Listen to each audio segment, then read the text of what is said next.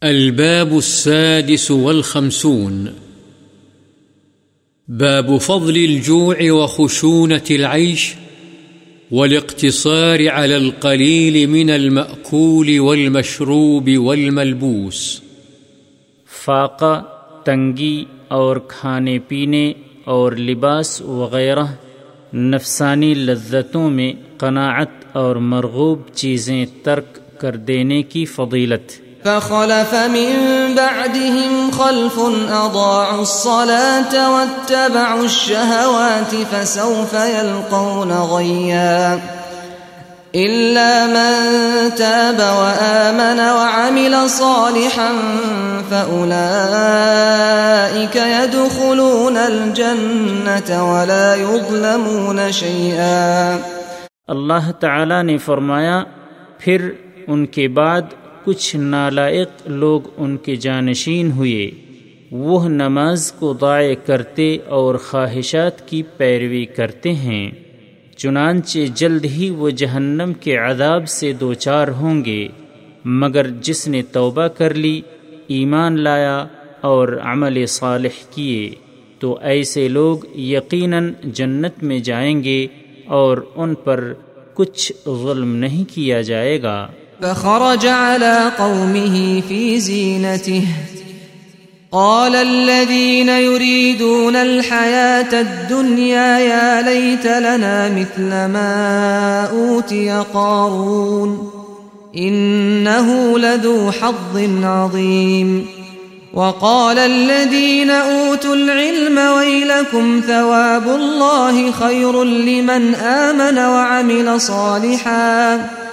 اور اللہ تعالی نے فرمایا، چنانچہ وہ یعنی قارون، اپنے پورے کر و فر کے ساتھ اپنی قوم کے سامنے آیا، تو ان لوگوں نے جو دنیا کی زندگی کے طالب تھے کہا، اے کاش، ہمیں بھی وہ مال اور ساز و سامان ملتا جو قارون کو دیا گیا ہے۔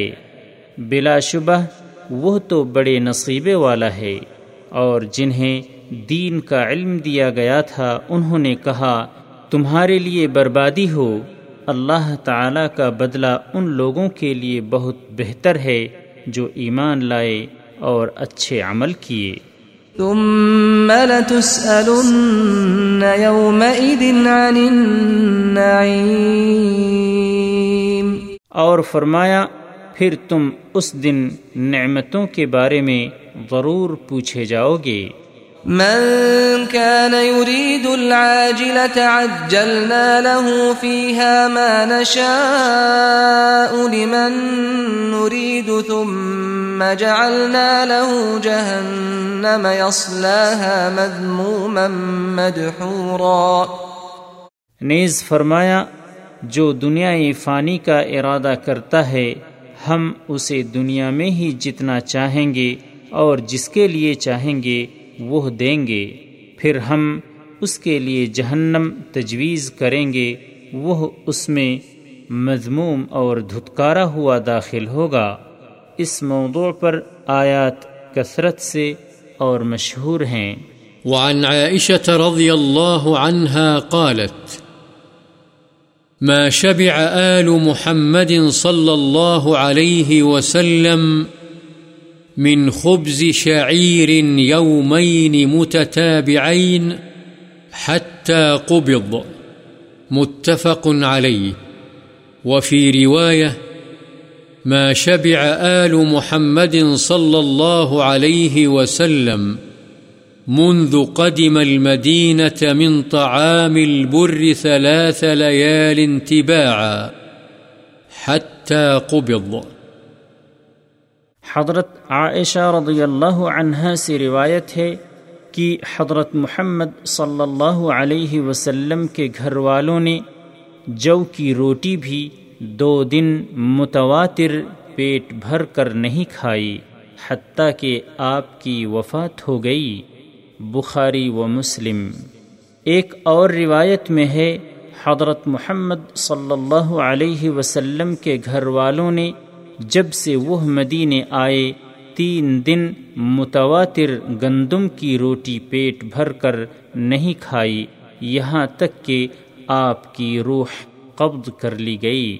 وعن عروة عن عائشة رضي الله عنها أنها كانت تقول، والله يا ابن أختي إن كنا لننظر إلى الهلال ثم الهلال ثم الهلال ثلاثة أهلة في شهرين وما أوقد في أبيات رسول الله صلى الله عليه وسلم نار قلت يا خالة فما كان يعيشكم قالت الأسودان التمر والماء.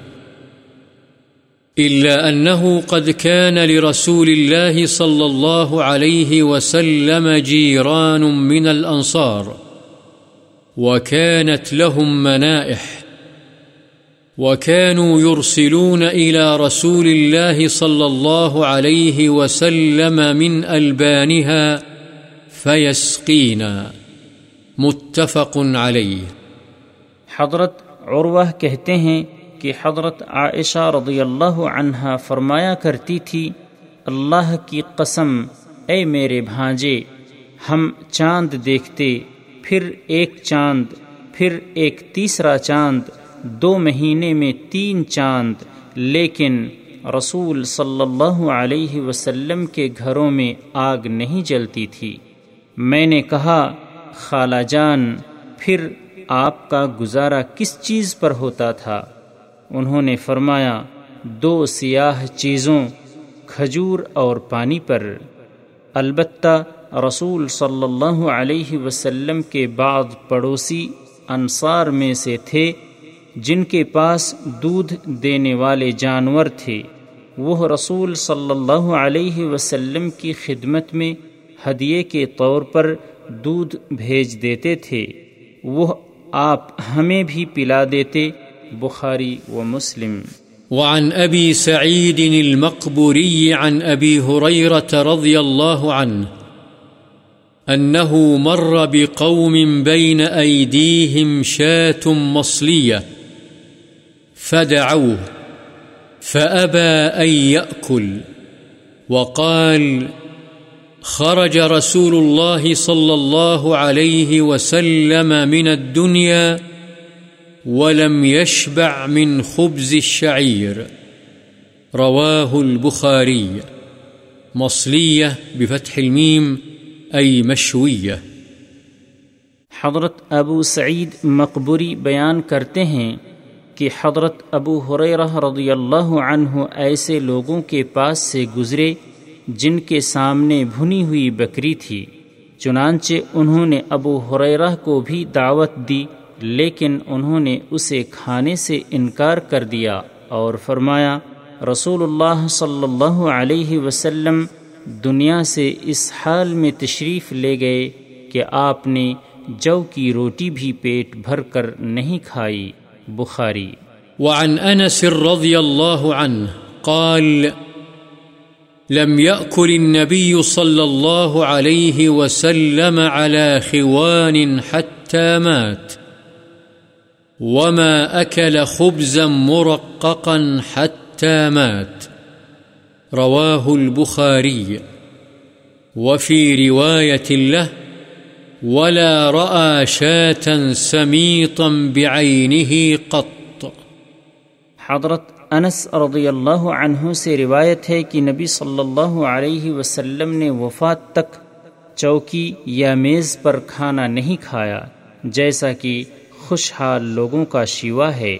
نہ باریک آٹے کی چپاتی کھائی، یہاں تک کہ آپ دنیا سے کوچ کر گئے۔ بخاری۔ اور بخاری ہی کی ایک اور روایت میں ہے، اور نہ آپ نے بھنی ہوئی بکری کبھی اپنی آنکھوں سے دیکھی۔ وعن النعمان بن بشير رضي الله عنهما قال، لقد رأيت نبيكم صلى الله عليه وسلم وما يجد من الدقل ما يملأ به بطنه. رواه مسلم. الدقل تمر الرديء. حضرت نعمان بن بشیر رضی اللہ عنہ سے روایت ہے کہ میں نے تمہارے نبی صلی اللہ علیہ وسلم کو اس حال میں دیکھا کہ ردی کھجور بھی اتنی مقدار میں آپ کو میسر نہ تھی جس سے آپ اپنا پیٹ بھر لیتے۔ مسلم۔ وعن سهل بن سعد رضي الله عنه قال ما رأى رسول الله صلى الله عليه وسلم النقي من حين ابتعثه الله تعالى حتى قبضه الله تعالى. هل كان لكم في عهد رسول الله صلى الله عليه وسلم مناخل؟ قال ما رأى رسول الله صلى الله عليه وسلم منخلا من حين ابتعثه الله تعالى حتى قبضه الله تعالى. فقيل له، كيف كنتم تأكلون الشعير غير منخول؟ قال، كنا نطحنه وننفخه، فيطير ما طار وما بقي ثريناه رواه البخاري قوله النقي هو بفتح النون وكسر القاف وتشديد الياء وهو الخبز الحواري وهو الدرمك قوله ثريناه هو بثاء مثلثة ثم راء مشددة ثم ياء مثنات من تحت ثم نون أي بللناه وعجناه حضرت سہل بن سعد رضی اللہ عنہ سے روایت ہے کہ رسول اللہ صلی اللہ علیہ وسلم نے اپنی بعثت سے اپنی وفات تک چھنے ہوئے صاف آٹے کی روٹی نہیں دیکھی۔ ان سے پوچھا گیا، تم لوگوں کے پاس رسول اللہ صلی اللہ علیہ وسلم کے زمانے میں چھلنیاں نہیں ہوتی تھیں؟ انہوں نے جواب دیا، رسول اللہ صلی اللہ علیہ وسلم نے اپنی نبوت سے اپنی وفات تک کوئی چھلنی نہیں دیکھی۔ پھر ان سے پوچھا گیا، تم لوگ بغیر چھنے ہوئے جو کی روٹی کیسے کھاتے تھے؟ انہوں نے جواب دیا، ہم جو کو پیستے، پھر اس میں پھونک مارتے، تو اس میں سے جو اڑتا وہ اڑ جاتا اور جو باقی رہتا۔ اسے ہم گوندھ لیتے۔ بخاری۔ وعن ابی حریرت رضی اللہ عنہ قال، خرج رسول الله صلى الله عليه وسلم ذات يوم أو ليلة فإذا هو بأبي بكر وعمر رضي الله عنهما فقال، ما أخرجكما من بيوتكما هذه الساعة؟ قال، الجوع يا رسول الله. قال، وأنا والذي نفسي بيده لأخرجني الذي أخرجكما. قوما. فقاما معه، فأتى رجلا من الأنصار، فإذا هو ليس في بيته. فلما رأته المرأة قالت مرحبا وأهلا. فقال لها رسول الله صلى الله عليه وسلم، أين فلان؟ قالت، ذهب يستعذب لنا الماء. إذ جاء الأنصاري، فنظر إلى رسول الله صلى الله عليه وسلم وصاحبيه، ثم قال، الحمد لله. ما أحد اليوم أكرم أضيافا مني. فانطلق. فجاءهم بعذق فيه بسر وتمر ورطب. فقال كلوا. وأخذ المدية. فقال له رسول الله صلى الله عليه وسلم إياك والحلوب. فذبح لهم. فأكلوا من الشاة ومن ذلك العذق وشربوا. فلما أن شبعوا ورووا، قال رسول الله صلى الله عليه وسلم لأبي بكر وعمر رضي الله عنهما، والذي نفسي بيده لتسألن عن هذا النعيم يوم القيامة. أخرجكم من بيوتكم الجوع ثم لم ترجعوا حتى أصابكم هذا النعيم. رواه مسلم. قولها يستعذب، أي يطلب الماء العذب، وهو الطيب. العذق بكسر العين وإسكان الذال المعجمة، وهو الكباسة، وهي الغصن. والمدية بضم الميم وكسرها هي السكين والحلوب ذات اللبن والسؤال عن هذا النعيم سؤال تعديد النعم لا سؤال توبيخ وتعذيب والله أعلم وهذا الأنصاري الذي أتوه هو أبو الهيثم بن التيهان رضي الله عنه كذا جاء مبينا في رواية الترمذي وغيره. حضرت ابو حریرہ رضی اللہ عنہ سے روایت ہے کہ رسول اللہ صلی اللہ علیہ وسلم ایک دن یا ایک رات کو گھر سے باہر نکلے تو حضرت ابو بکر و عمر رضی اللہ عنہما سے ملاقات ہو گئی۔ آپ نے پوچھا، تمہیں اس وقت کس چیز نے باہر نکلنے پر مجبور کیا؟ ان دونوں نے کہا، بھوک نے، اے اللہ کے رسول۔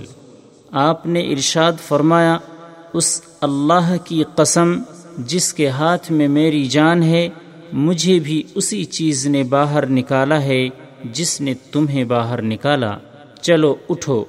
چنانچہ وہ دونوں بھی آپ کے ساتھ چل کھڑے ہوئے، آپ ایک انصاری آدمی کے پاس آئے وہ اس وقت گھر میں موجود نہیں تھے۔ جب اس کی بیوی نے آپ کو دیکھا تو کہا، خوش آمدید۔ رسول اللہ صلی اللہ علیہ وسلم نے اس سے پوچھا، فلاں انصاری کہاں ہے؟ اس نے جواب دیا، وہ ہمارے لیے میٹھا پانی لینے گئے ہیں۔ اتنے میں وہ انصاری آدمی بھی آ گیا۔ چنانچہ اس نے رسول اللہ صلی اللہ علیہ وسلم اور آپ کے دونوں ساتھیوں کو دیکھا اور پھر کہا الحمد آج مجھ سے زیادہ معزز مہمانوں والا کوئی نہیں۔ پھر وہ گیا اور کھجور کا ایک خوشہ لایا، جس میں گدری، خشک اور تر کھجوریں تھیں اور کہا، کھائیں۔ اور خود اس نے چھری پکڑ لی۔ رسول اللہ صلی اللہ علیہ وسلم نے فرمایا دیکھو، دودھ دینے والی بکری ذبح کرنے سے بچنا، چنانچہ اس نے ان کے لیے بکری ذبح کی، چنانچہ انہوں نے اس بکری کا گوشت کھایا اور اس خوشے سے کھجوریں کھائیں اور پانی پیا۔ جب وہ شکم سیر اور سیراب ہو گئے تو رسول اللہ صلی اللہ علیہ وسلم نے حضرت ابو بکر و عمر رضی اللہ عنہما سے فرمایا قسم ہے اس ذات کی جس کے ہاتھ میں میری جان ہے۔ قیامت والے دن ان نعمتوں کے بارے میں ضرور پوچھا جائے گا۔ تمہیں بھوک نے تمہارے گھروں سے نکالا، لیکن اب تم ان نعمتوں سے لطف اندوز ہو کر اپنے گھروں کو لوٹ رہے ہو۔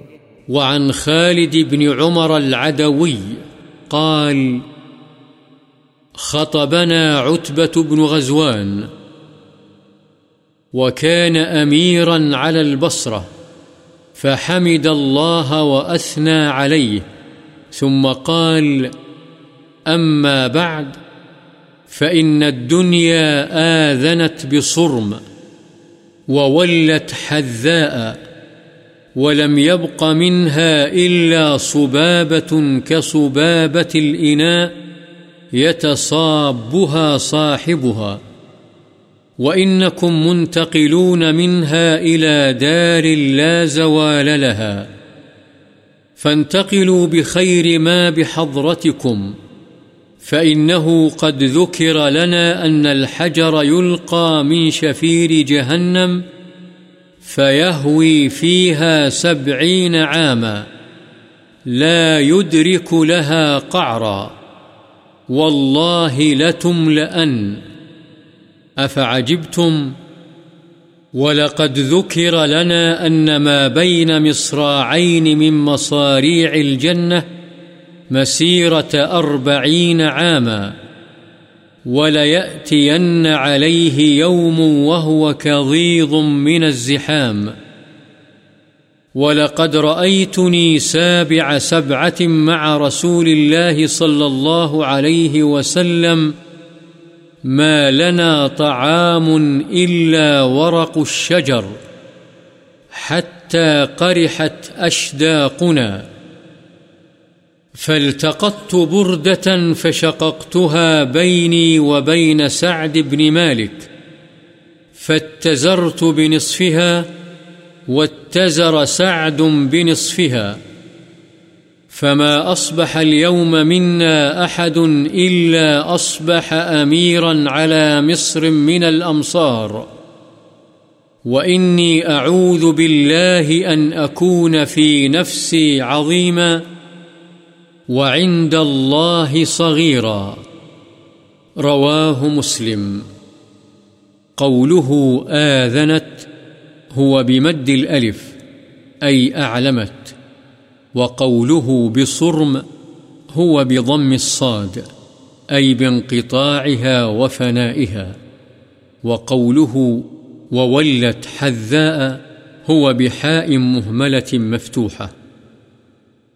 ثم ذال معجمة مشددة، ثم ألف ممدودة، أي سريعة.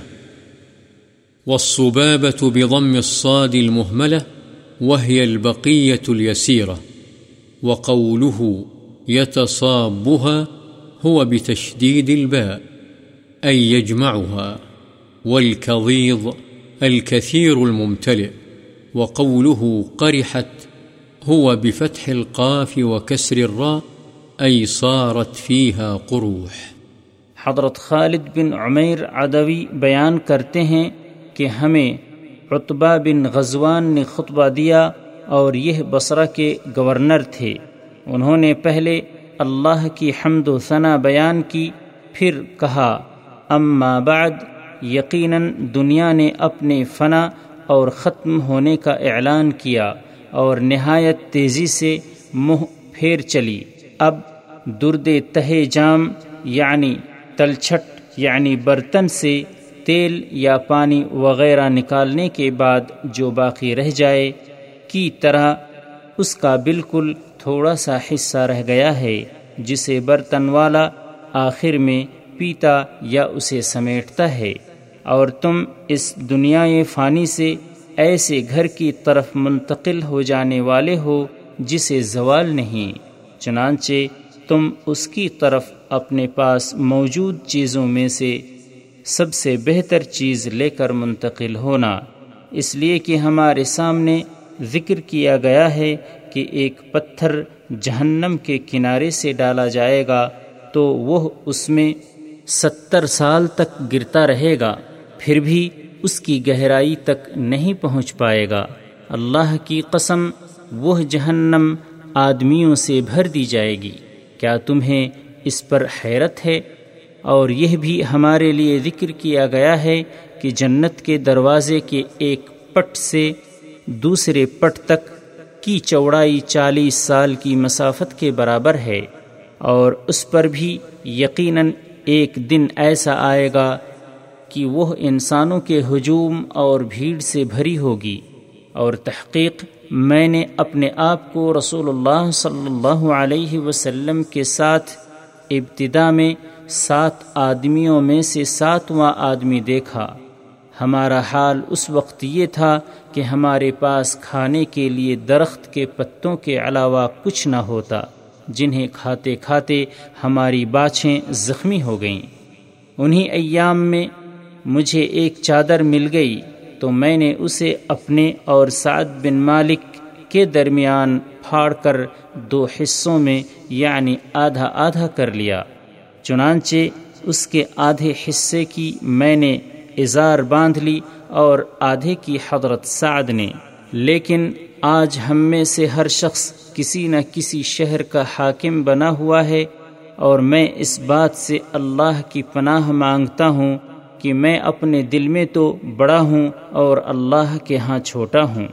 وعن ابی موسى الاشعری رضی اللہ عنہ قال أخرجت لنا عائشة رضي الله عنها كساء وإزارا غليظا.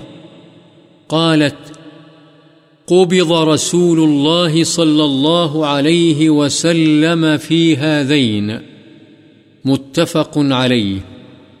حضرت ابو موسا اشعری رضی اللہ عنہ سے روایت ہے کہ حضرت عائشہ رضی اللہ عنہ نے ہمیں اوپر لینے والی چادر اور نیچے لینے والی موٹی چادر نکال کر دکھائی اور فرمایا کہ رسول اللہ صلی اللہ علیہ وسلم کی وفات ان دو چادروں میں ہوئی، بخاری و مسلم۔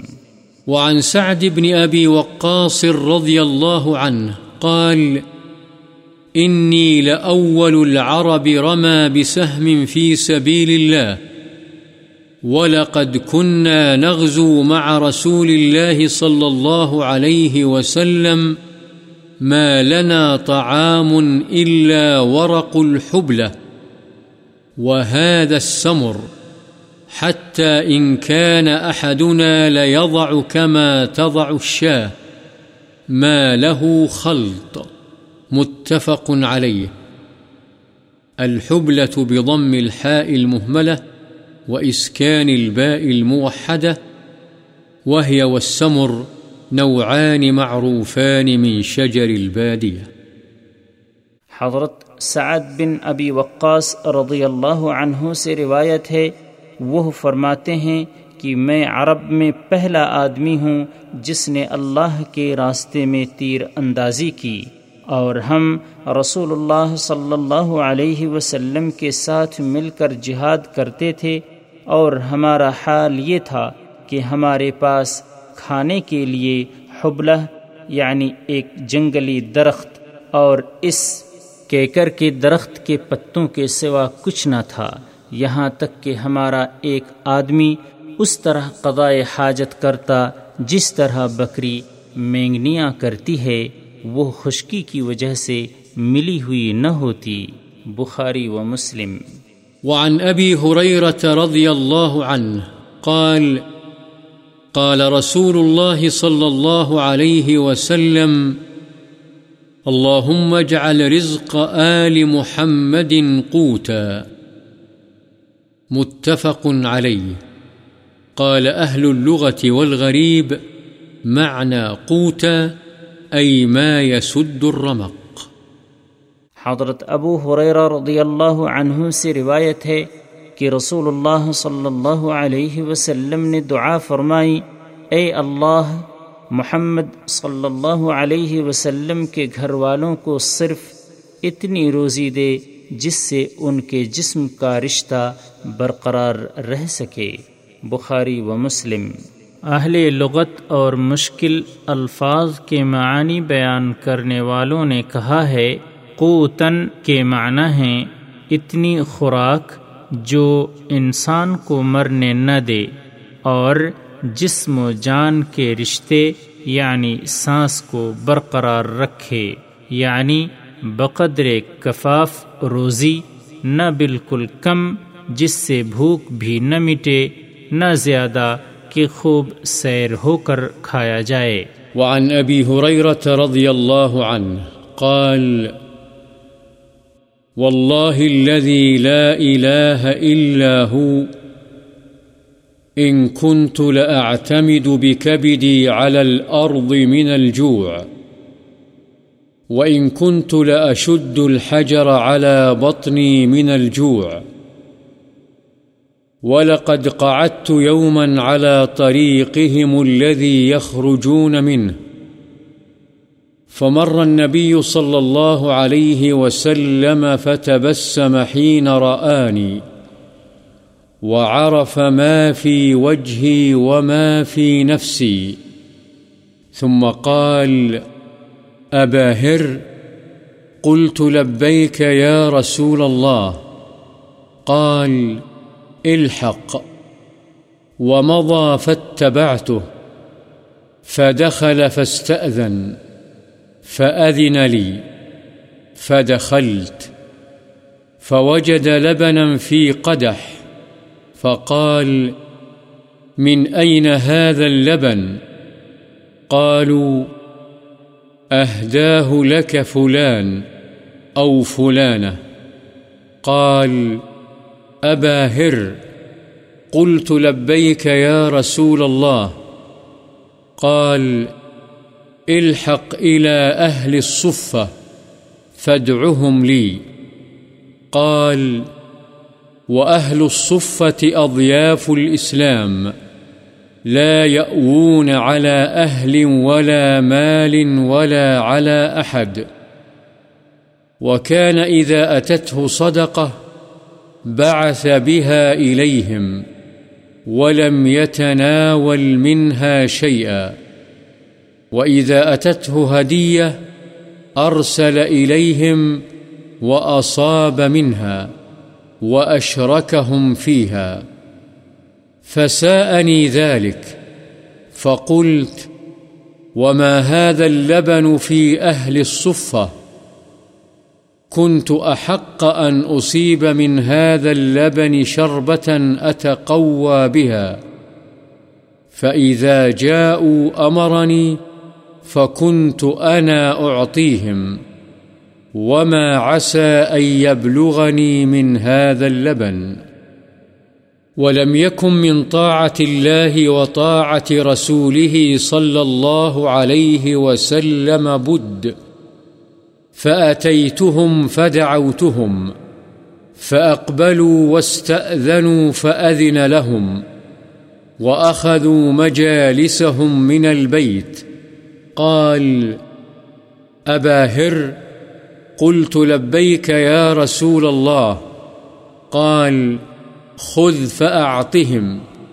قال، فأخذت القدح فجعلت أعطيه الرجل، فيشرب حتى يروى. ثم يرد علي القدح فأعطيه الآخر، فيشرب حتى يروى.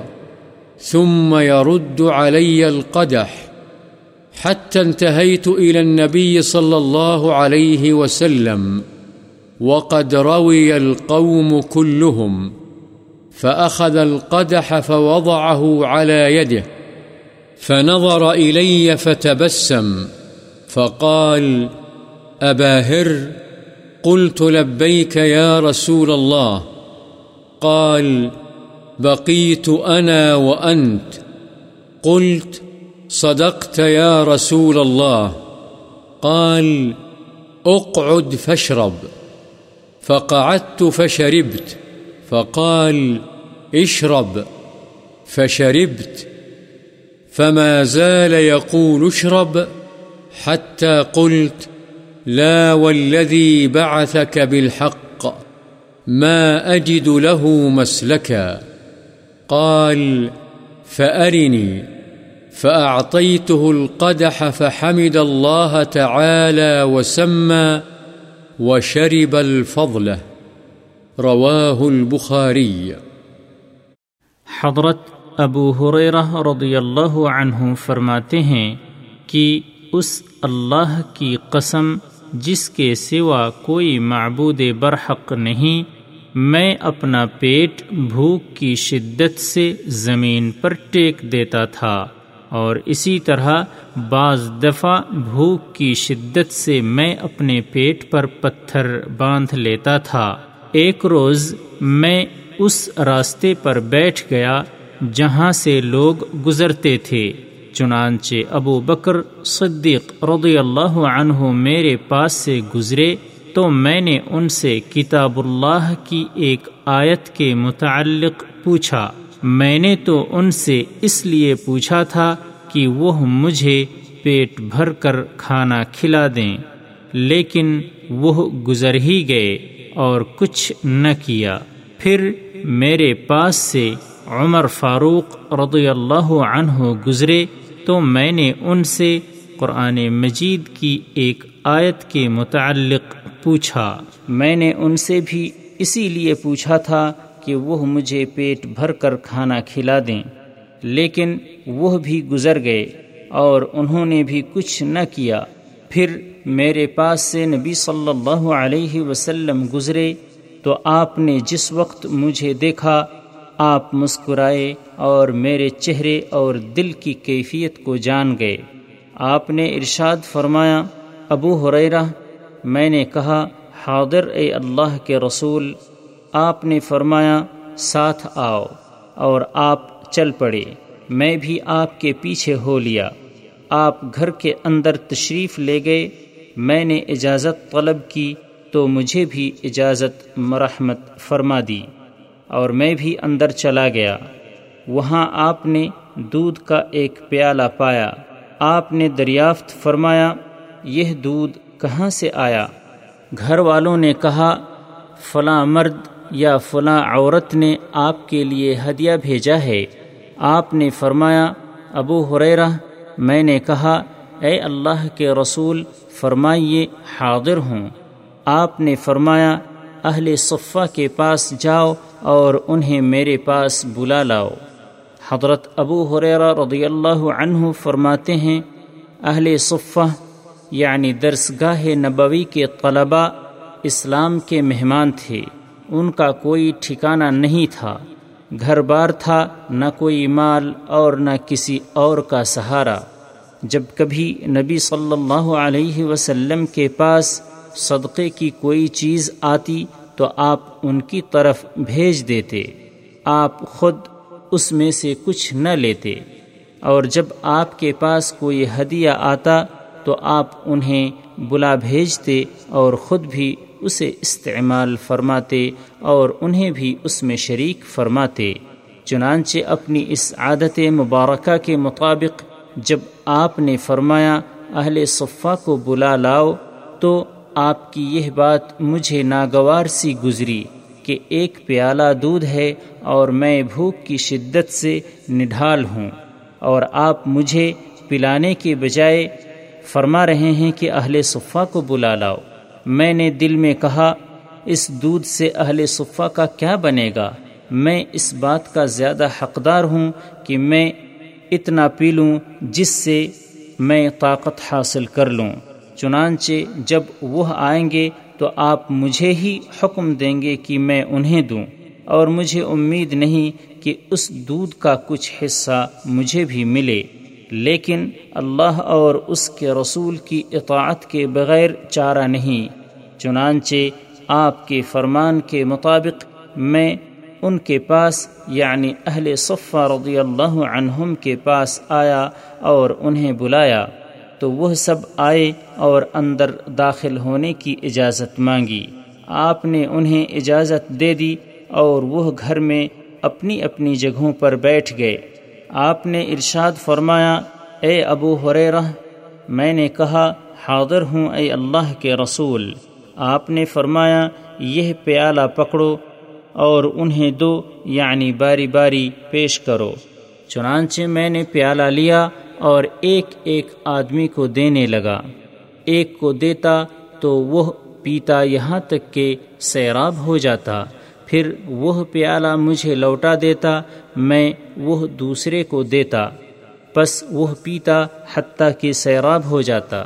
پھر وہ پیالہ مجھے لوٹا دیتا، پھر اگلا آدمی پیتا اور سیراب ہو کر مجھے واپس لوٹا دیتا۔ یہاں تک میں نبی صلی اللہ علیہ وسلم تک پہنچ گیا اور سب لوگ پی کر سیراب ہو چکے تھے۔ آپ نے پیالہ پکڑا اور اسے اپنے ہاتھ پر رکھا اور پھر میری طرف دیکھ کر مسکرائے اور فرمایا، اے ابو حریرا میں نے کہا، حاضر ہوں اے اللہ کے رسول۔ آپ نے فرمایا، اب میں اور تم ہی باقی رہ گئے۔ میں نے کہا، اے اللہ کے رسول، آپ نے سچ کہا۔ آپ نے فرمایا، بیٹھ جاؤ اور پیو۔ چنانچہ میں بیٹھ گیا اور دودھ پیا۔ آپ نے فرمایا، اور پیو۔ میں نے پھر پیا۔ پھر آپ یہی فرماتے رہے، پیو۔ اور میں پیتا رہا۔ یہاں تک کہ میں نے کہا، قسم ہے اس ذات کی جس نے آپ کو حق کے ساتھ بھیجا۔ اب میں کوئی گنجائش اس کے لیے اپنے اندر نہیں پاتا۔ آپ نے فرمایا اچھا مجھے دکھاؤ۔ چنانچہ وہ پیالہ میں نے آپ کو دے دیا، تو آپ نے اللہ کی حمد کی اور اس کا نام لیا اور سب کا بچا دودھ پی لیا۔ بخاری۔ وعن محمد بن سيرين عن أبي هريرة رضي الله عنه قال، لقد رأيتني وإني لأخر فيما بين منبر رسول الله صلى الله عليه وسلم إلى حجرة عائشة رضي الله عنها مغشيا علي. فيجيء الجائي فيضع رجله على عنقي ويرى أني مجنون وما بي من جنون وما بي إلا الجوع. رواه البخاري. محمد بن سیرین بیان کرتے ہیں کہ حضرت ابو حریر رضی اللہ عنہ نے فرمایا، میرا یہ حال ہوتا کہ میں ممبر رسول صلی اللہ علیہ وسلم اور حضرت عائشہ رضی اللہ عنہ کے حجرے کے درمیان بے ہوش ہو کر گر پڑتا۔ تو آنے والا آتا اور اپنا پاؤں میری گردن پر رکھ دیتا اور خیال کرتا کہ میں دیوانہ ہوں، حالانکہ مجھے کوئی دیوانگی نہیں تھی۔ صرف بھوک تھی جس کی شدت سے مجھے غشی آ جاتی۔ بخاری۔ وعن عائشة رضي الله عنها قالت توفي رسول الله صلى الله عليه وسلم ودرعه مرهونة عند يهودي في ثلاثين صاعا من شعير متفق عليه حضرت عائشہ رضی اللہ عنہا سے روایت ہے کہ رسول اللہ صلی اللہ علیہ وسلم کی وفات اس حال میں ہوئی کہ آپ کی زرہ ایک یہودی کے پاس تیس سا جو کے بدلے میں گروی رکھی ہوئی تھی۔ بخاری و مسلم۔ وعن انس رضی اللہ عنہ قال رهن النبي صلى الله عليه وسلم درعه بشعير. ومشيت إلى النبي صلى الله عليه وسلم بخبز شعير وإهالة سنخة. ولقد سمعته يقول ما أصبح لآل محمد صاع ولا أمسى، وإنهم لتسعة أبيات. رواه البخاري. الإهالة بكسر الهمزة الشحم الذائب، والسنخة بالنون والخاء المعجمة، وهي المتغيرة. حضرت انس رضی اللہ عنہ سے روایت ہے کہ نبی صلی اللہ علیہ وسلم نے اپنی زرہ جو کے بدلے میں گروی رکھی، اور میں آپ کے پاس جو کی روٹی اور پگھلی ہوئی چربی جس میں کچھ تغیر آ چکا تھا لے کر گیا اور میں نے آپ کی زبان مبارک سے یہ فرماتے ہوئے سنا، محمد صلی اللہ علیہ وسلم کے گھر والوں کے پاس صبح اور شام کو ایک سا خوراک بھی نہیں ہوتی، حالانکہ وہ نو گھر تھے۔ بخاری۔ وعن قال لقد رأيت سبعين من أهل الصفة، ما منهم رجل عليه رداء، إما إزار وإما كساء، قد ربطوا في أعناقهم، ومنها ما يبلغ نصف الساقين، ومنها ما يبلغ الكعبين، فيجمعه بيده كراهية أن ترى عورته. رواه البخاري. حضرت ابو حریرہ رضی اللہ عنہ سے روایت ہے کہ میں نے ستر اہل صفا کو دیکھا، ان میں سے کسی کے پاس اوپر نیچے کے لیے پورا کپڑا نہیں تھا۔ کسی کے پاس اظہار یعنی تہبند وغیرہ تھا یا کسی کے پاس صرف اوپر لینے والی چادر جسے وہ اپنی گردنوں میں باندھ لیتے، وہ کسی کی آدھی پنڈلیوں تک پہنچتی اور کسی کے ٹخنوں تک، چنانچہ وہ اسے اپنے ہاتھ سے سمیٹ کر رکھتا کہ کہیں اس کے پردے والی جگہ ننگی نہ ہو جائے۔ وعن عائشة رضي الله عنها قالت كان فراش رسول الله صلى الله عليه وسلم من أدم حشوه ليف. رواه البخاري. حضرت عائشہ رضی اللہ عنہا سے روایت ہے کہ رسول اللہ صلی اللہ علیہ وسلم کا بستر چمڑے کا تھا جس میں کھجور کے درخت کی پتلی چھال بھری ہوئی تھی۔ بخاری۔ وعن ابن عمر رضي الله عنه قال كنا جلوسا مع رسول الله صلى الله عليه وسلم، إذ جاء رجل من الأنصار فسلم عليه، ثم أدبر الأنصاري، فقال رسول الله صلى الله عليه وسلم، يا أخ الأنصار، كيف أخي سعد بن عبادة؟ فقال، صالح. فقال رسول الله صلى الله عليه وسلم، من يعوده منكم فقام وقمنا معه، ونحن بضعة عشر، وما علينا نعال ولا خفاف، ولا قلانس ولا قمص نمشي في تلك السباخ حتى جئناه، فاستأخر قومه من حوله. حتى دنا رسول الله صلى الله عليه وسلم وأصحابه الذين معه. رواه مسلم. حضرت ابن عمر رضی اللہ عنہما سے روایت ہے کہ ہم رسول اللہ صلی اللہ علیہ وسلم کے ساتھ بیٹھے ہوئے تھے کہ ایک انصاری آدمی آیا اور آپ کو سلام کیا۔ پھر وہ واپس جانے لگا تو رسول اللہ صلی اللہ علیہ وسلم نے فرمایا، اے انصار کے بھائی، میرے بھائی سعد بن عبادہ کا کیا حال ہے؟ اس نے کہا، ٹھیک ہیں۔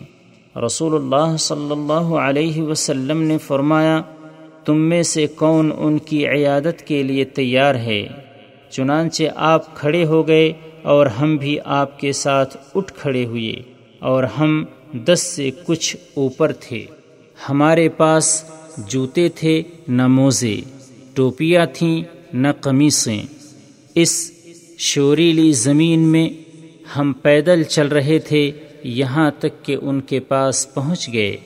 چنانچہ ان کے گھر والے ان کے پاس سے پیچھے ہٹ گئے۔ یہاں تک کہ رسول اللہ صلی اللہ علیہ وسلم اور آپ کے صحابہ جو آپ کے ساتھ تھے وہ ان کے قریب ہو گئے۔ مسلم۔ وعن عمران بن الحسين رضي الله عنهما عن النبي صلى الله عليه وسلم أنه قال خيركم قرني ثم الذين يلونهم ثم الذين يلونهم قال عمران فما أدري قال النبي صلى الله عليه وسلم مرتين أو ثلاثا ثم يكون بعدهم قوم يشهدون ولا يستشهدون ويخونون ولا يؤتمنون وينذرون ولا يوفون ويظهر فيهم السمن متفق عليه حضرت عمران بن حسین رضی اللہ عنہما سے روایت ہے، نبی صلی اللہ علیہ وسلم نے فرمایا، تم میں سب سے بہتر وہ لوگ ہیں جو میرے زمانے میں میرے ہم عصر ہیں۔ پھر وہ جو ان کے بعد آئیں گے یعنی تابعین۔ پھر وہ جو ان کے بعد ہوں گے یعنی تبع تابعین۔ حضرت عمران رضی اللہ عنہ فرماتے ہیں مجھے یاد نہیں رہا کہ آپ نے ثم الذین یلونہم دو مرتبہ فرمایا تھا یا تین مرتبہ۔ پھر ان کے بعد ایسے لوگ ہوں گے جو گواہی دیں گے، حالانکہ ان سے گواہی طلب نہیں کی جائے گی۔ اور وہ خیانت کریں گے امانت دار نہیں ہوں گے، نظریں مانیں گے اور انہیں پورا نہیں کریں گے۔ اور ان میں دنیاوی لذتوں میں رغبت کی وجہ سے موٹاپا ظاہر ہوگا، بخاری و مسلم۔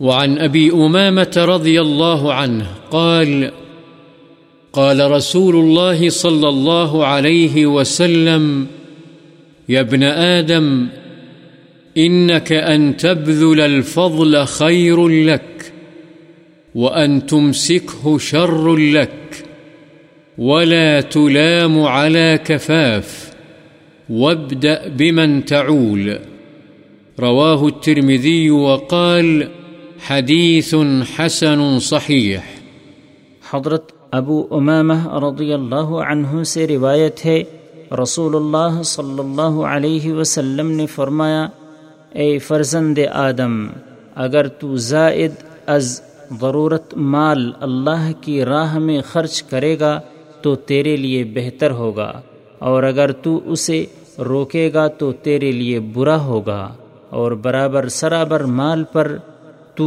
ملامت کے لائق نہیں ہوگا، اور خرچ کرنے کی ابتدا ان لوگوں سے کر جن کے اخراجات زندگی کا ذمہ دار تو ہے۔ اسے ترمیزی نے روایت کیا ہے اور کہا ہے، یہ حدیث حسن صحیح ہے۔ وعن عبید اللہ بن محصن الانصاری الخطمی رضی اللہ عنہ قال قال رسول الله صلى الله عليه وسلم، من أصبح منكم آمنا في سربه، معافا في جسده، عنده قوت يومه فكأنما حيزت له الدنيا بحذافيرها رواه الترمذي وقال حديث حسن سربه بكسر السين المهملة أي نفسه وقيل قومه حضرت عبید اللہ بن محسن انصاری خطمی رضی اللہ عنہ سے روایت ہے رسول اللہ صلی اللہ علیہ وسلم نے فرمایا، جو شخص تم میں سے اس حال میں صبح کرے کہ وہ اپنے گھر یا قوم میں امن سے ہو، جسمانی لحاظ سے تندرست ہو، اور ایک دن کی خوراک اس کے پاس موجود ہو، تو گویا اس کے لیے دنیا اور تمام تر ساز و سامان کے ساتھ جمع کر دی گئی۔ اسے ترمیزی نے روایت کیا ہے اور کہا ہے، یہ حدیث حسن ہے۔ وعن عبد الله بن عمرو بن العاص رضي الله عنهما أن رسول الله صلى الله عليه وسلم قال، قد أفلح من أسلم وكان رزقه كفافا وقنعه الله بما آتاه۔ رواه مسلم۔ حضرت عبداللہ بن عمر بن عاص رضی اللہ عنہما سے روایت ہے رسول اللہ صلی اللہ علیہ وسلم نے فرمایا، وہ شخص کامیاب ہو گیا جس نے اسلام قبول کر لیا اور اسے برابر سرابر روزی حاصل ہوئی اور اللہ نے اسے اپنے دیے ہوئے پر قانع بنا دیا۔ مسلم وعن أبي محمد فضالة بن عبيد الأنصاري رضي الله عنه أنه سمع رسول الله صلى الله عليه وسلم يقول، طوبى لمن هدي إلى الإسلام وكان عيشه كفافا وقنع. رواه الترمذي وقال وقال حديث حسن صحيح حضرت ابو محمد فضال بن عبید انصاری رضی اللہ عنہ سے روایت ہے، انہوں نے رسول اللہ صلی اللہ علیہ وسلم کو فرماتے ہوئے سنا، اس شخص کے لیے خوشخبری ہے جسے اسلام کی ہدایت دے دی گئی اور جس کی گزران بقدر کفاف ہو اور قناعت کی توفیق سے بہراور ہو۔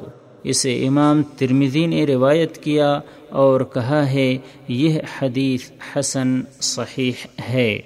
وعن ابن عباس رضي الله عنهما قال كان رسول الله صلى الله عليه وسلم يبيت الليالي المتتابعة طاويا وأهله لا يجدون عشاء. وكان أكثر خبزهم خبز الشعير. رواه الترمذي وقال حديث حسن صحيح.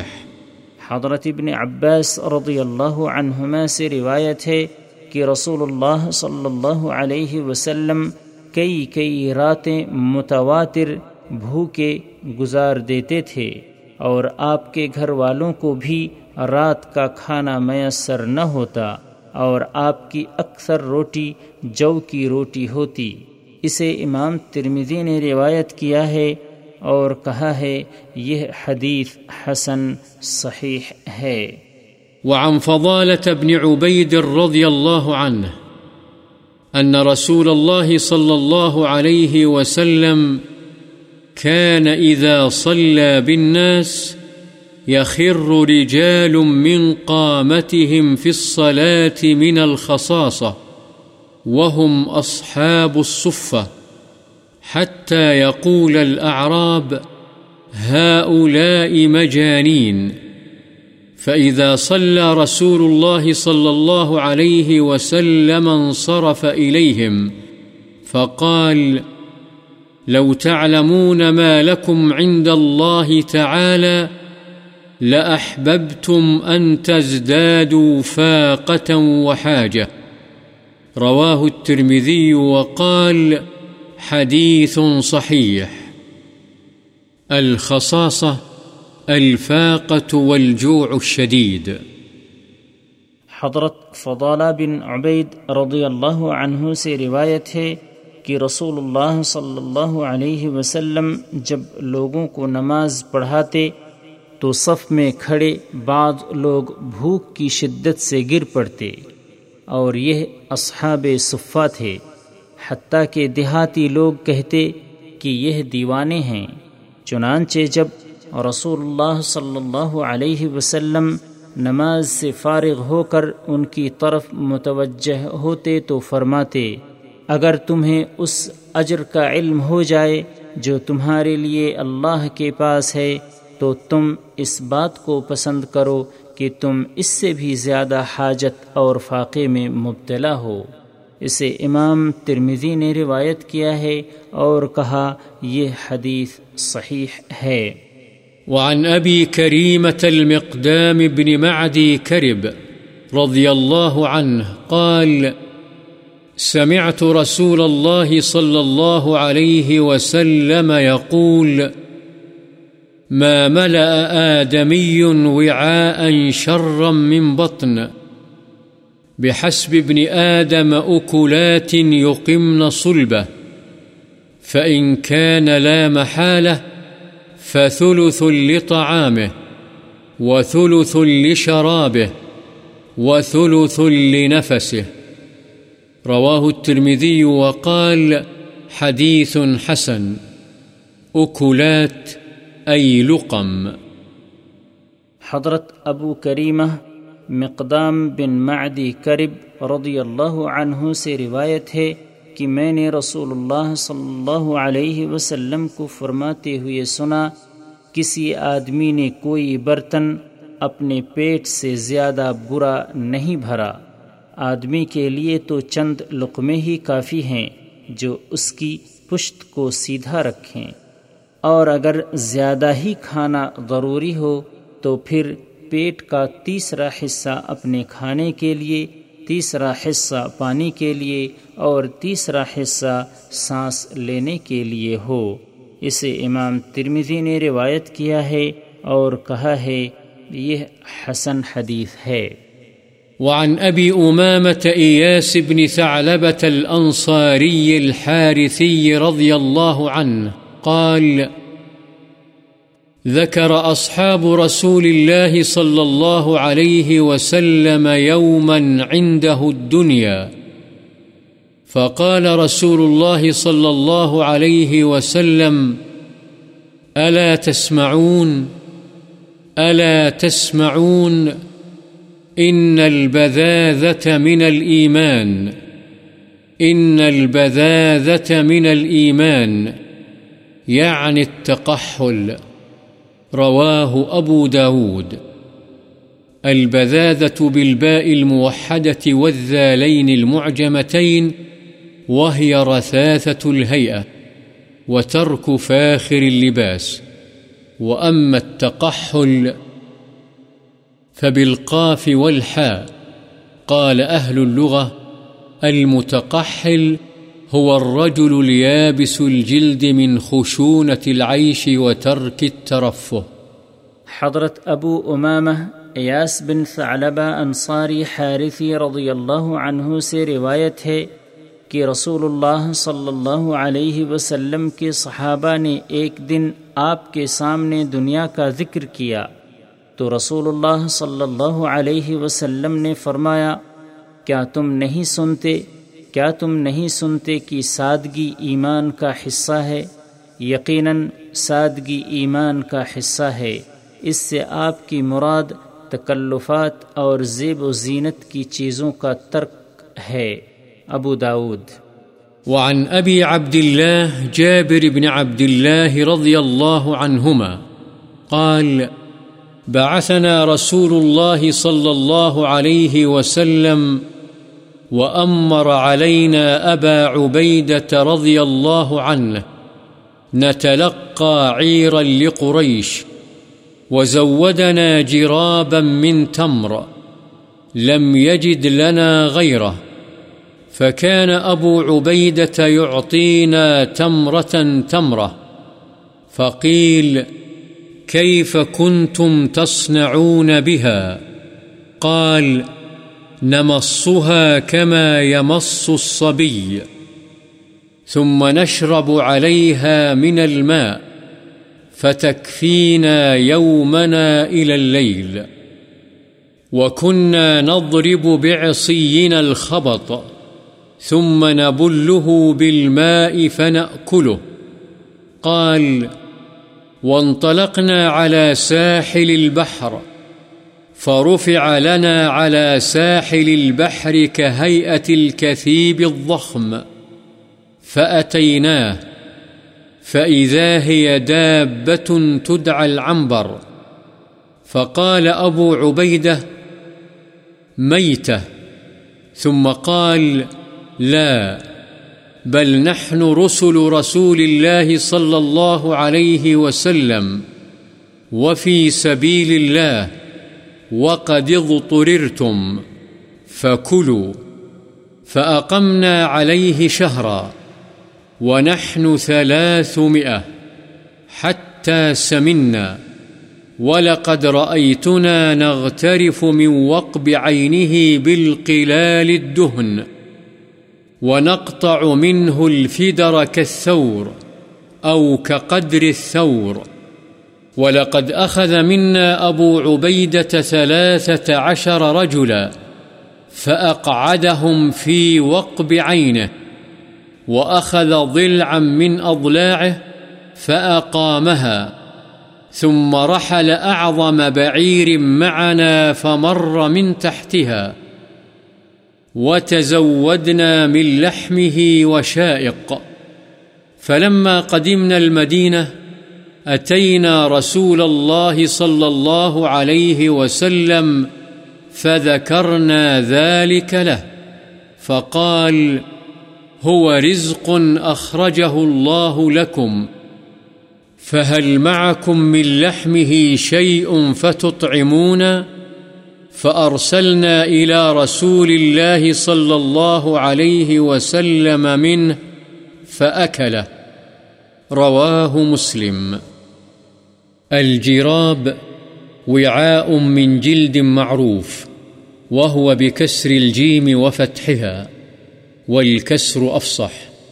قوله نمصها بفتح الميم، والخبط ورق شجر معروف، تأكله الإبل، والكثيب التل من الرمل، والوقب بفتح الواو وإسكان القاف وبعدها باء موحدة وهو نقرة العين والقلال الجرار والفدر بكسر الفاء وفتح الدال القطع رحل البعير بتخفيف الحاء أي جعل عليه الرحل والوشائق بالشين المعجمة والقاف اللحم الذي اقتطع ليقدد منه والله أعلم. حضرت ابو عبداللہ جابر بن عبداللہ رضی اللہ عنہما سے روایت ہے کہ رسول اللہ صلی اللہ علیہ وسلم نے ہمیں بھیجا اور حضرت ابو عبیدہ رضی اللہ عنہ کو ہمارا امیر مقرر فرمایا۔ مقصد ہمارے بھیجنے کا یہ تھا کہ ہم قریش کے ایک قافلے کا تعاقب کریں۔ اور زاد راہ کے طور پر کھجور کا ایک تھیلا ہمیں دیا۔ اس کے علاوہ آپ کو کچھ اور میسر نہیں آیا، ورنہ آپ ہمیں ضرور دیتے۔ چنانچہ حضرت ابو عبیدہ ہمیں ایک ایک کھجور دیتے۔ ان سے پوچھا گیا، آپ لوگ اس سے کیسے گزارا کرتے تھے؟ انہوں نے فرمایا، ہم اسے اس طرح چوستے جیسے بچہ چوستا ہے۔ پھر اوپر سے ہم پانی پی لیتے تو یہ ہمیں پورے دن رات تک کافی ہو جاتا یعنی ایک کھجور اور پانی ایک دن اور رات کی خوراک ہوتی اور ہم اپنی لاٹھیوں سے درختوں کے پتے جھاڑتے، پھر انہیں پانی میں تر کرتے اور کھا لیتے۔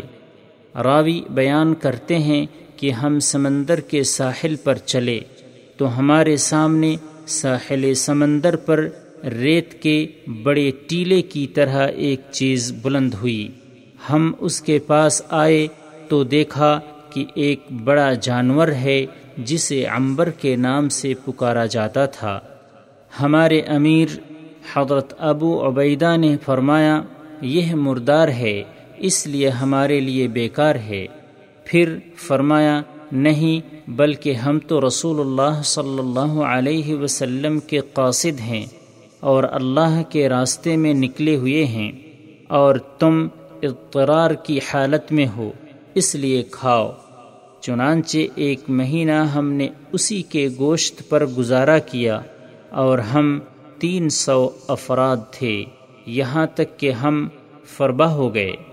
اور ہمارا حال یہ تھا کہ ہم اس جانور کی آنکھ کے گڑھے سے تیل کے گھڑے کے گھڑے نکالتے اور اس سے بیل کی مثل یا بیل کے بقدر گوشت کے ٹکڑے کاٹتے۔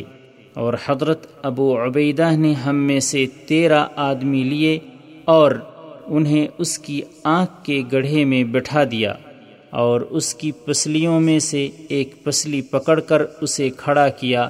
پھر ہمارے پاس موجود سب سے بڑے اونٹ پر کجاوا رکھا اور اسے اس کے نیچے سے گزار دیا اور ہم نے اس کے گوشت کے ٹکڑے کاٹ کر زاد راہ کے طور پر ساتھ لے لیے۔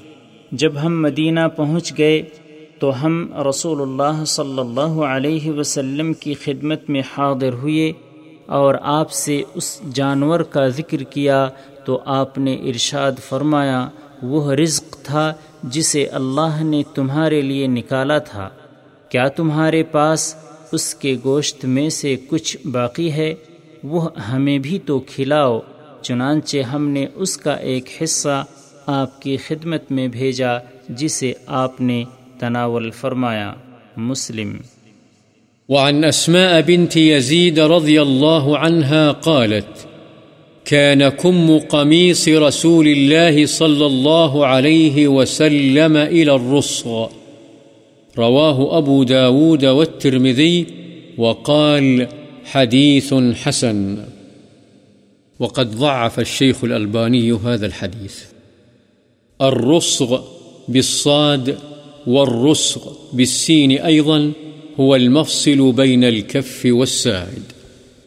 حضرت اسما بنت یزید رضی اللہ عنہا سے روایت ہے کہ رسول اللہ صلی اللہ علیہ وسلم کی قمیص کی آستین کلائی تک تھی۔ اسے ابو داود اور ترمزی نے روایت کیا ہے۔ امام ترمزی فرماتے ہیں، یہ حدیث حسن ہے۔ وعن جابر رضی اللہ عنہ قال إن كنا يوم الخندق نحفر، فعرضت كدية شديدة، فجاءوا إلى النبي صلى الله عليه وسلم فقالوا، هذه كدية عرضت في الخندق، فقال، أنا نازل، ثم قام وبطنه معصوب بحجر. ولبثنا ثلاثة أيام لا نذوق ذواقا. فأخذ النبي صلى الله عليه وسلم المعول فضرب، فعاد كثيبا أهيل، أو فعاد كثيبا أهيل أو أهيم. فقلت، يا رسول الله، ائذن لي إلى البيت. فقلت لامرأتي، رأيت بالنبي صلى الله عليه وسلم شيئا ما في ذلك صبر، فعندك شيء؟ فقالت، عندي شعير وعناق، فذبحت العناق وطحنت الشعير حتى جعلنا اللحم بالبرمة. ثم جئت النبي صلى الله عليه وسلم والعجين قد انكسر والبرمة بين الأثافي قد كادت تنضج. فقلت، تعيم لي. فقم أنت يا رسول الله؟ ورجل أو رجلان؟ قال، كم هو؟ فذكرت له. فقال كثير طيب. قل لها لا تنزع البرمة ولا الخبز من التنور حتى آتي. فقال قوموا. فقام المهاجرون والأنصار، فدخلت عليها. فقلت ويحك. جاء النبي صلى الله عليه وسلم والمهاجرون والأنصار ومن معهم. قالت، هل سألك؟ قلت، نعم. قال، ادخلوا ولا تضاغطوا. فجعل يكسر الخبز ويجعل عليه اللحم ويخمر البرمة والتنور إذا أخذ منه. ويقرب إلى أصحابه ثم ينزع، فلم يزل يكسر ويغرف حتى شبعوا وبقي منه، فقال كلي هذا وأهدي، فإن الناس أصابتهم مجاعة. متفق عليه. وفي رواية قال جابر لما حفر الخندق رأيت بالنبي صلى الله عليه وسلم خمصا، فانكفأت إلى امرأتي فقلت هل عندك شيء؟ فإني رأيت برسول الله صلى الله عليه وسلم خمصا شديدا، فأخرجت إلي جرابا فيه صاع من شعير. ولنا بهيمة داج فذبحتها وطحنت الشعير ففرغت إلى فراغي وقطعتها في برمتها.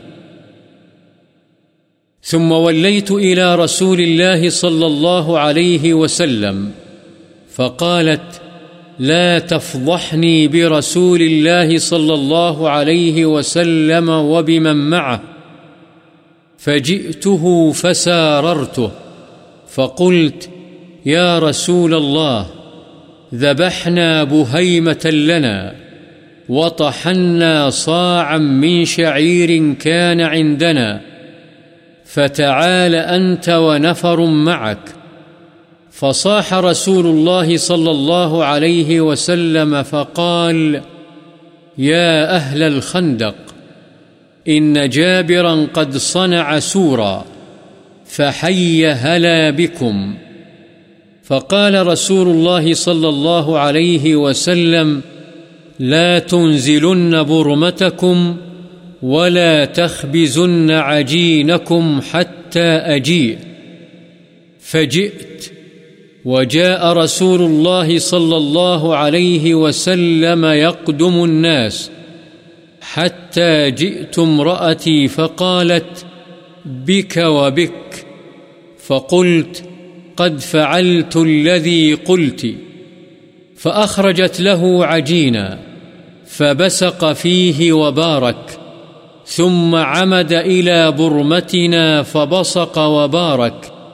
ثم قال ادعي خابزة فلتخبز معك. واقدحي من برمتكم ولا تنزلوها وهم ألف فأقسم بالله لقد أكلوا حتى تركوه وانحرفوا وإن برمتنا لتغط كما هي وإن عجيننا ليخبز كما هو. قوله عرضت كدية بضم الكاف وإسكان الدال وبالياء المثناه تحت، وهي قطعة غليظة صلبة من الأرض لا يعمل فيها الفأس، والكثيب أصله تل الرمل، والمراد هنا صارت ترابا ناعما، وهو معنى أهيل، والأثافي الأحجار التي يكون عليها القدر. وتضاغطوا تزاحموا والمجاعة الجوع وهو بفتح الميم والخمص بفتح الخاء المعجمة والميم الجوع وانكفأت، انقلبت ورجعت والبهيمة بضم الباء تصغير بهمة وهي بفتح الميم وهي العناق بفتح العين والداجن هي التي ألفت البيت، والسؤر الطعام الذي يدعى الناس إليه، وهو بالفارسية، وحي هلا أي تعالوا، وقولها بك وبك، أي خاصمته وسبته لأنها اعتقدت أن الذي عندها لا يكفيهم، فاستحيت وخفي عليها ما أكرم الله سبحانه وتعالى به نبيه صلى الله عليه وسلم من هذه المعجزة الظاهرة والآية الباهرة. بسق أي بصق، ويقال أيضا بزق ثلاث لغات، وعمد بفتح الميم قصد. واقدحي أي اغرفي، والمقدحة المغرفة. وتغط أي لغليانها صوت والله أعلم. حضرت جابر رضی اللہ عنہ سے روایت ہے کہ ہم خندق والے دن خندق کھود رہے تھے کہ ایک نہایت سخت چٹان سامنے آ گئی، جسے توڑنے میں صحابہ ناکام رہے۔ چنانچہ وہ نبی اکرم صلی اللہ علیہ وسلم کی خدمت میں حاضر ہوئے اور عرض کیا کہ یہ سخت چٹان خندق میں آ گئی ہے، جو ٹوٹنے میں نہیں آ رہی۔ آپ نے فرمایا اچھا میں خود خندق میں اترتا ہوں۔ پھر آپ کھڑے ہوئے اور بھوک کی شدت سے آپ کے پیٹ پر پتھر بدھا ہوا تھا۔ اور تین دن ہمارے ایسے گزرے تھے کہ ہم نے کوئی چیز چکھی تک نہیں تھی۔ چنانچہ نبی اکرم صلی اللہ علیہ وسلم نے کدال پکڑی اور چٹان پر ماری، جس سے وہ ریت کا ٹیلا ہو گئی یعنی ریت کی طرح ریزا ریزا ہو گئی۔ راوی حدیث حضرت جابر رضی اللہ عنہ کہتے ہیں، میں نے کہا، اے اللہ کے رسول، مجھے گھر جانے کی اجازت دیں۔ چنانچہ میں گھر آیا اور اپنی بیوی سے کہا میں نے نبی صلی اللہ علیہ وسلم کی ایسی حالت دیکھی ہے جو میرے لیے ناقابل برداشت ہے۔ کیا تیرے پاس کھانے پینے کی کوئی چیز ہے؟ اس نے کہا، میرے پاس کچھ جو اور ایک بکری کا بچہ ہے۔ چنانچہ میں نے وہ بچہ ذبح کیا اور اس نے جو پیسے یہاں تک کہ ہم نے گوشت پکنے کے لیے ہنڈیا میں ڈال دیا پھر میں نبی صلی اللہ علیہ وسلم کے پاس آیا جبکہ آٹا تیار تھا اور ہنڈیا چولہے پر چڑھی ہوئی پکنے کے قریب تھی۔ میں نے کہا، میں نے تھوڑا سا کھانا تیار کیا ہے، اے اللہ کے رسول، آپ تشریف لے چلیے اور ایک یا دو آدمی ساتھ لے لیں۔ آپ نے فرمایا، وہ کھانا کتنا ہے؟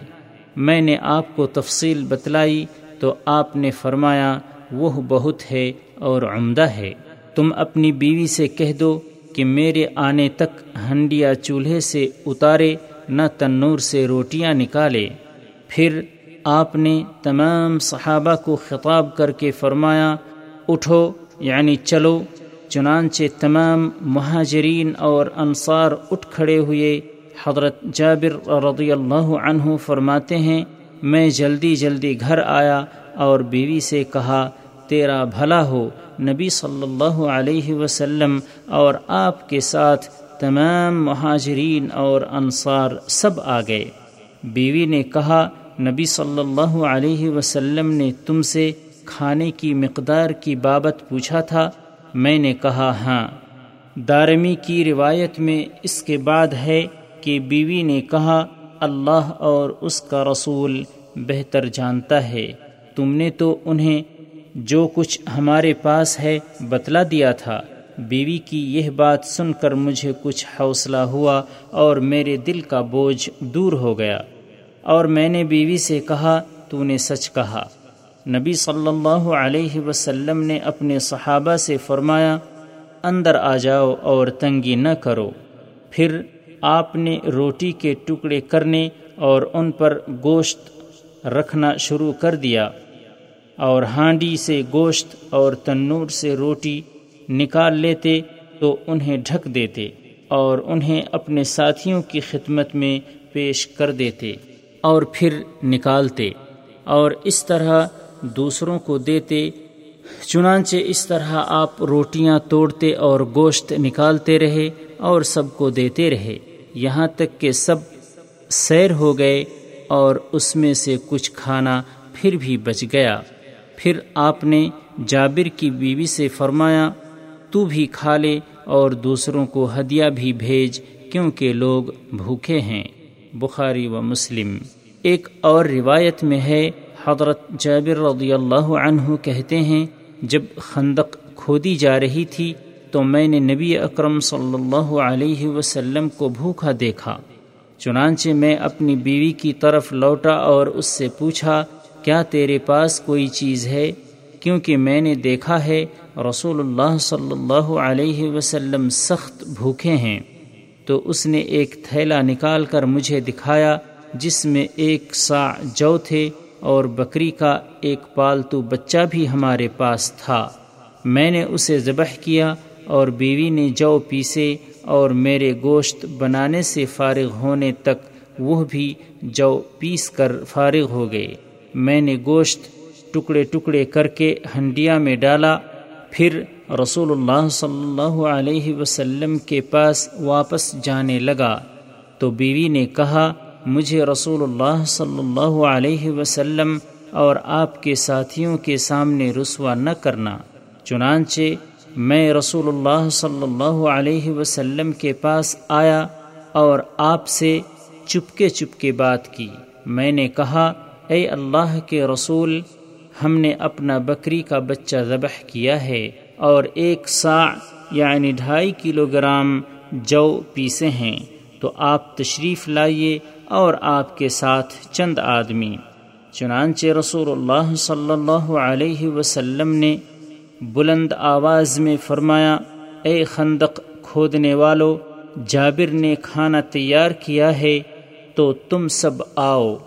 اور نبی صلی اللہ علیہ وسلم نے مجھ سے فرمایا، تم اپنی ہنڈیا چولہے سے نہ اتارنا اور نہ اپنے آٹے کی روٹی پکانا، یہاں تک کہ میں آ جاؤں۔ چنانچہ میں آیا اور نبی صلی اللہ علیہ وسلم بھی لوگوں کے ساتھ آگے آگے چلنے لگے، حتیٰ کہ میں اپنی بیوی کے پاس آیا اور اسے سب کے آنے کی خبر دی۔ اس نے مجھے کوسنا شروع کر دیا۔ میں نے کہا، میرا کیا قصور ہے؟ میں نے تو وہی کیا جو تجھ سے کہا تھا۔ بہرحال، رسول اللہ صلی اللہ علیہ وسلم تشریف لے آئے۔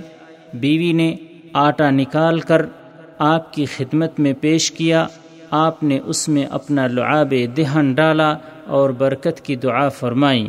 پھر ہماری ہنڈیا کی طرف آئے، اس میں بھی آپ نے لعاب دہن ڈالا اور برکت کی دعا فرمائی۔ پھر فرمایا، کوئی روٹی پکانے والی بلا لے، وہ تیرے ساتھ روٹی پکائے اور اپنی ہنڈیا میں سے پیالوں میں سالن ڈالتی جا۔ مگر اسے چولہے سے نہ اتارنا اور یہ سارے یعنی شریک طعام افراد ایک ہزار تھے۔ میں اللہ کی قسم کھا کر کہتا ہوں کہ سب نے کھانا کھایا، یہاں تک کہ کھانا باقی چھوڑ گئے اور چلے گئے اور ہماری ہنڈیا یقیناً جوش مار رہی تھی۔ جیسے وہ پہلے ابل رہی تھی اور ہمارے آٹے سے بھی پہلے کی طرح روٹیاں پک رہی تھیں۔ وعن انس رضی اللہ عنہ قال قال ابو طلحة لأم سليم، قد سمعت صوت رسول الله صلى الله عليه وسلم ضعيفا، أعرف فيه الجوع، فهل عندك من شيء؟ فقالت نعم، فأخرجت أقراصا من شعير، ثم أخذت خمارا لها فلفت الخبز ببعضه، ثم دسته تحت ثوبي وردتني ببعضه، ثم أرسلتني إلى رسول الله صلى الله عليه وسلم، فذهبت به، فوجدت رسول الله صلى الله عليه وسلم جالسا في المسجد، ومعه الناس، فقمت عليهم. فقال لي رسول الله صلى الله عليه وسلم، أرسلك أبو طلحة؟ فقلت نعم. فقال، ألي طعام؟ فقلت نعم. فقال رسول الله صلى الله عليه وسلم، قوموا. فانطلقوا. وانطلقت بين أيديهم. حتى جئت أبا طلحة فأخبرته. فقال أبو طلحة يا أم سليم قد جاء رسول الله صلى الله عليه وسلم بالناس وليس عندنا ما نطعمهم، فقالت الله ورسوله أعلم فانطلق أبو طلحة حتى لقي رسول الله صلى الله عليه وسلم۔ فأقبل رسول الله صلى الله عليه وسلم معه حتى دخل. فقال رسول الله صلى الله عليه وسلم، هلمي ما عندك يا أم سليم. فأتت بذلك الخبز. فأمر به رسول الله صلى الله عليه وسلم ففت. وعصرت عليه أم سليم عكة فآدمته. ثم قال فيه رسول الله صلى الله عليه وسلم ما شاء الله أن يقول. ثم قال ائذن لعشرة. فأذن لهم.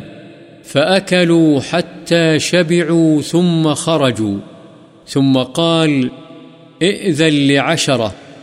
فأذن لهم فأكلوا حتى شبعوا ثم خرجوا. ثم قال، ائذن لعشرة. فأذن لهم حتى أكل القوم كلهم وشبعوا. والقوم سبعون رجلا أو ثمانون. متفق عليه. وفي رواية، فما زال يدخل عشرة ويخرج عشرة حتى لم يبق منهم أحد إلا دخل، فأكل حتى شبع، ثم هيأها، فإذا هي مثلها حين أكلوا منها. وفي رواية، فأكلوا عشرة عشرة، حتى فعل ذلك بثمانين رجلا. ثم أكل النبي صلى الله عليه وسلم بعد ذلك وأهل البيت وتركوا سؤرا. وفي رواية، ثم أفضلوا ما بلغوا جيرانهم. وفي رواية عن أنس قال، جئت رسول الله صلى الله عليه وسلم يوما، فوجدته جالسا مع أصحابه، وقد عصب بطنه بعصابة. فقلت لبعض أصحابه، لم عصب رسول الله صلى الله عليه وسلم بطنه؟ فقالوا، من الجوع. فذهبت إلى أبي طلحة، وهو زوج أم سليم بنت ملحان، فقلت، يا أبتاه، قد رأيت رسول الله صلى الله عليه وسلم عصب بطنه بعصابة. فسألت بعض أصحابه فقالوا من الجوع. فدخل أبو طلحة على أمي فقال هل من شيء؟ قالت نعم، عندي كسر من خبز وتمرات، فإن جاءنا رسول الله صلى الله عليه وسلم وحده أشبعناه. وإن جاء آخر معه قل عنهم وذكر تمام الحديث۔ حضرت انس رضی اللہ عنہ سے روایت ہے کہ حضرت ابو طلحہ رضی اللہ عنہ نے اپنی اہلیہ حضرت ام سلیم رضی اللہ عنہ سے کہا، میں نے رسول اللہ صلی اللہ علیہ وسلم کی آواز میں کمزوری محسوس کی ہے۔ میرا خیال ہے وہ بھوک کی وجہ سے ہے۔ کیا تیرے پاس کھانے پینے کی کوئی چیز ہے؟ انہوں نے کہا ہاں۔ پھر انہوں نے جو کی چند روٹیاں نکالی، پھر اپنا دوپٹہ پکڑا اور اس کے ایک کنارے میں روٹیاں لپیٹی اور میرے یعنی حضرت انس کے کپڑے کے نیچے چھپا دیں اور اس دو پٹے کا کچھ حصہ میرے جسم پر لپیٹ دیا۔ پھر مجھے رسول اللہ صلی اللہ علیہ وسلم کی خدمت میں بھیجا۔ چنانچہ میں وہ لے گیا تو میں نے رسول اللہ صلی اللہ علیہ وسلم کو مسجد میں تشریف فرما پایا۔ آپ کے ساتھ لوگ بھی بیٹھے ہوئے تھے۔ میں ان کے پاس جا کر کھڑا ہو گیا تو مجھ سے رسول اللہ صلی اللہ علیہ وسلم نے پوچھا کیا تمہیں ابو طلحہ نے بھیجا ہے؟ میں نے کہا جی ہاں۔ آپ نے پھر پوچھا، کیا کھانے کے لیے؟ میں نے کہا جی ہاں۔ تو رسول اللہ صلی اللہ علیہ وسلم نے ساتھیوں سے کہا، اٹھو۔ چنانچہ وہ سب چلے اور میں ان کے آگے آگے چلتا رہا۔ یہاں تک کہ میں حضرت ابو طلحہ کے پاس پہنچ گیا اور آپ کو اس بات کی خبر دی۔ تو ابو طلحہ نے فرمایا، اے ام سلیم، رسول اللہ صلی اللہ علیہ وسلم اپنے ساتھیوں سمیت تشریف لے آئے ہیں اور ہمارے پاس تو اتنا کھانا نہیں ہے جو ان سب کو کھلا سکیں انہوں نے کہا، اللہ اور اس کا رسول ہی بہتر جانتا ہے۔ چنانچہ ابو طلحہ باہر نکل کر چلے یہاں تک کہ رسول اللہ صلی اللہ علیہ وسلم کو جا ملے۔ رسول اللہ صلی اللہ علیہ وسلم ان کے ساتھ آگے بڑھے حتیٰ کہ یہ دونوں گھر میں داخل ہو گئے۔ رسول اللہ صلی اللہ علیہ وسلم نے حضرت ام سلیم سے فرمایا، تمہارے پاس جو کچھ ہے لے آؤ، چنانچہ انہوں نے وہ روٹیاں پیش کر دیں۔ رسول اللہ صلی اللہ علیہ وسلم کے حکم سے ان روٹیوں کو توڑا گیا اور ام سلیم نے ان پر گھی کی کپی نچوڑ دی، جس نے ان کو سالن والا بنا دیا۔ پھر رسول اللہ صلی اللہ علیہ وسلم نے اس میں جو اللہ نے چاہا کہا یعنی خیر و برکت کی دعا فرمائی اور فرمایا، دس آدمیوں کو کھانے کی اجازت دو۔ تو ابو طلحہ نے انہیں اجازت دی۔ انہوں نے کھانا کھایا، یہاں تک کہ سیر ہو گئے، پھر چلے گئے۔ آپ نے پھر فرمایا، دس آدمیوں کو اجازت دو۔ تو انہوں نے اجازت دی۔ انہوں نے بھی کھانا کھایا حتیٰ کہ سیر ہو گئے اور نکل گئے۔ آپ نے پھر فرمایا، دس آدمیوں کو اجازت دو۔ ابو طلحہ نے اجازت دی، یہاں تک کہ سب لوگوں نے دس دس کر کے سیر ہو کر کھانا کھا لیا اور یہ ستر یا اسی آدمی تھے۔ ایک اور روایت میں ہے کہ دس آدمی داخل ہوتے اور نکلتے رہے، یہاں تک کہ کوئی شخص ایسا باقی نہ رہا جو داخل ہوا ہو اور اس نے سیر ہو کر کھانا نہ کھایا ہو۔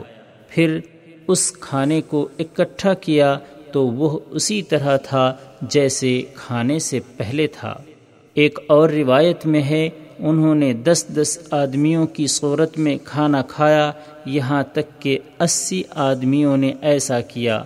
اور اس کے بعد رسول اللہ صلی اللہ علیہ وسلم اور گھر والوں نے کھانا کھایا اور پھر بھی بچا ہوا کھانا چھوڑا۔ ایک اور روایت میں ہے پھر انہوں نے اتنا کھانا بچا دیا کہ وہ پڑوسیوں کو بھی پہنچایا۔ حضرت انس ہی سے ایک اور روایت میں ہے کہ میں ایک دن رسول اللہ صلی اللہ علیہ وسلم کی خدمت میں حاضر ہوا تو میں نے آپ کو اپنے ساتھیوں کے ساتھ تشریف فرما پایا اور آپ نے اپنے پیٹ پر پٹی باندھی ہوئی تھی۔ میں نے آپ کے بعد ساتھیوں سے پوچھا رسول اللہ صلی اللہ علیہ وسلم نے اپنے پیٹ پر پٹی کیوں باندھی ہوئی ہے؟ تو انہوں نے بتلایا بھوک کی وجہ سے۔ چنانچہ میں حضرت ام سلیم بنت ملحان کے خاوند حضرت ابو طلحہ رضی اللہ عنہ کے پاس گیا اور کہا، ابا جان، میں نے رسول اللہ صلی اللہ علیہ وسلم کو اپنے پیٹ پر پٹی باندھے ہوئے دیکھا۔ تو میں نے آپ کے بعد ساتھیوں سے اس کی بابت پوچھا تو انہوں نے بتلایا کہ بھوک کی شدت سے ایسا کیا ہے۔ چنانچہ حضرت ابو طلحہ میری والدہ کے پاس آئے اور کہا، کیا کچھ کھانے کو ہے؟ انہوں نے کہا ہاں میرے پاس روٹی کے کچھ ٹکڑے اور چند کھجوریں ہیں۔ اگر رسول اللہ صلی اللہ علیہ وسلم ہمارے پاس اکیلے تشریف لائیں تو ہم آپ کو سیر کر دیں گے اور اگر دوسرے لوگ بھی آپ کے ساتھ آئے تو پھر ان کے لیے یہ کم ہو جائے گا اور باقی حدیث بیان کی۔